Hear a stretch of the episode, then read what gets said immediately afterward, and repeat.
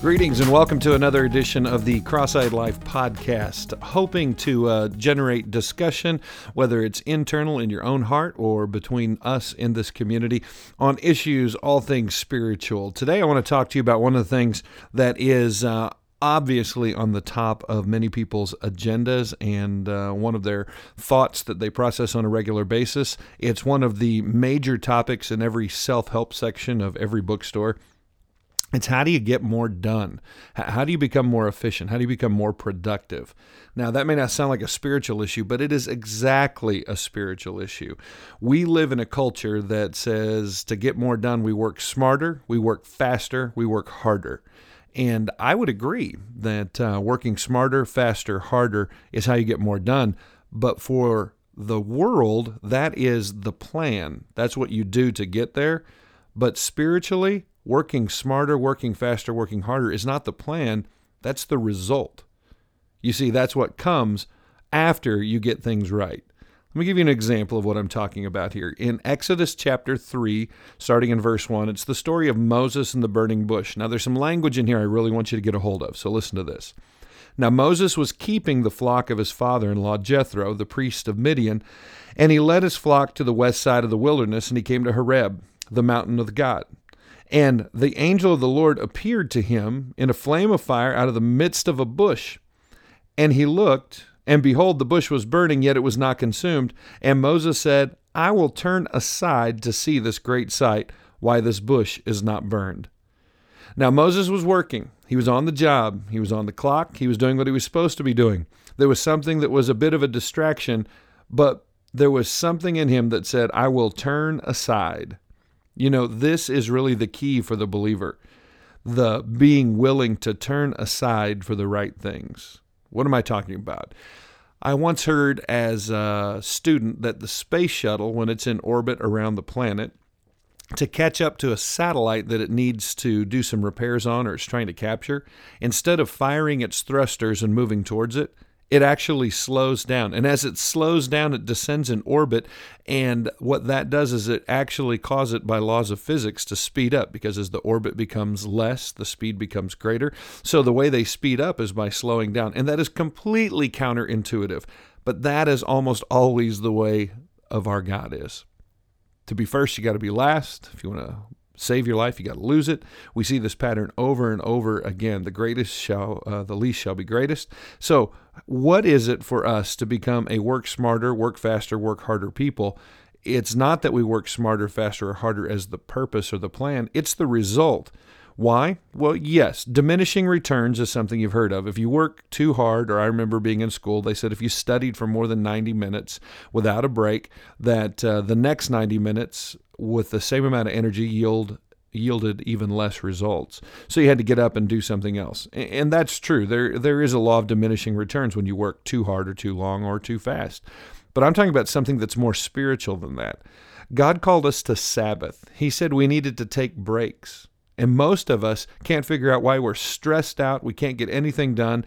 We're always spending up uh, more money than we have month. We have all these kinds of issues on top of us, and it never gets any better. And so our answer has been, well, we'll quit taking breaks. We'll work even harder. And we get in more and more trouble. Well, the reality is, God had a plan, and the plan was not for you to work harder. It, the plan was for you to be more obedient. And the the harder, faster, smarter work is going to come out of that obedience even on a daily basis. I'm not talking about the one day a week we're supposed to take a break. He tells us in the Psalms to be still and know that He is God.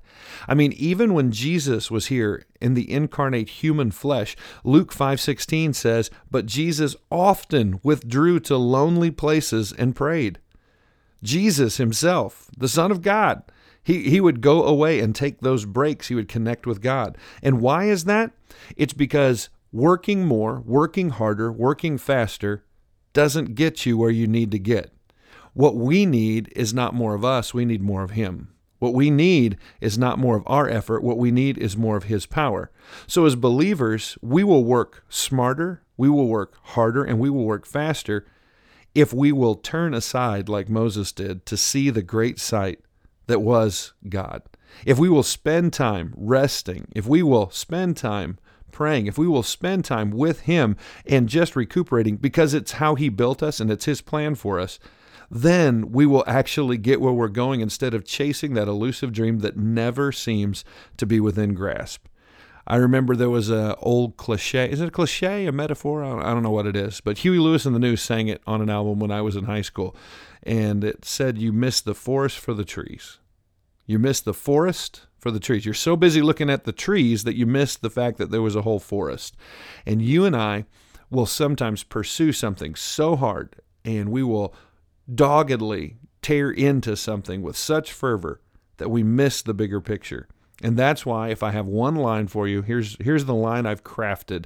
It's this: the great distraction is being too focused. Yeah, that's counterintuitive, I know. The great distraction is being too focused.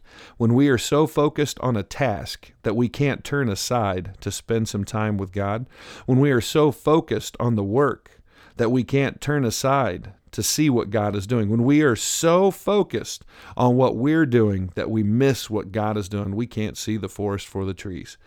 But God has given us His word in both Old and New Testament, in both command and anecdote, that He wants us to be still, know that He is God, to rest in Him, to take breaks, and to understand that we will never get where we're going if we don't get there the way He wants us to get there. Quit working harder. Quit working faster. Quit working smarter.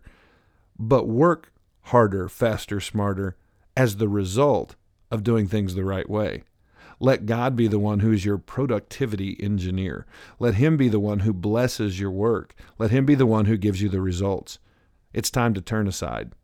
I don't know if that means you put some X's on your calendar that you just won't say yes to projects or work that you give up and sacrifice some things because those Sabbath days are important. Maybe you cut out some television time so you can go to bed a little early and get up earlier than you normally do to read God's Word, to pray. But either way, we need to follow the example of Jesus and the example of Moses. It's time to turn aside, to withdraw, and let God do what God's going to do in us so then He can do whatever He wants to do through us. Many blessings. Hope you have a great day and feel free to comment on the crosseyedlife.com blog where we would love for you to enter into the discussion on this and so many other things of a spiritual nature. We love you guys. Have a great day. We'll talk to you soon. Bye bye.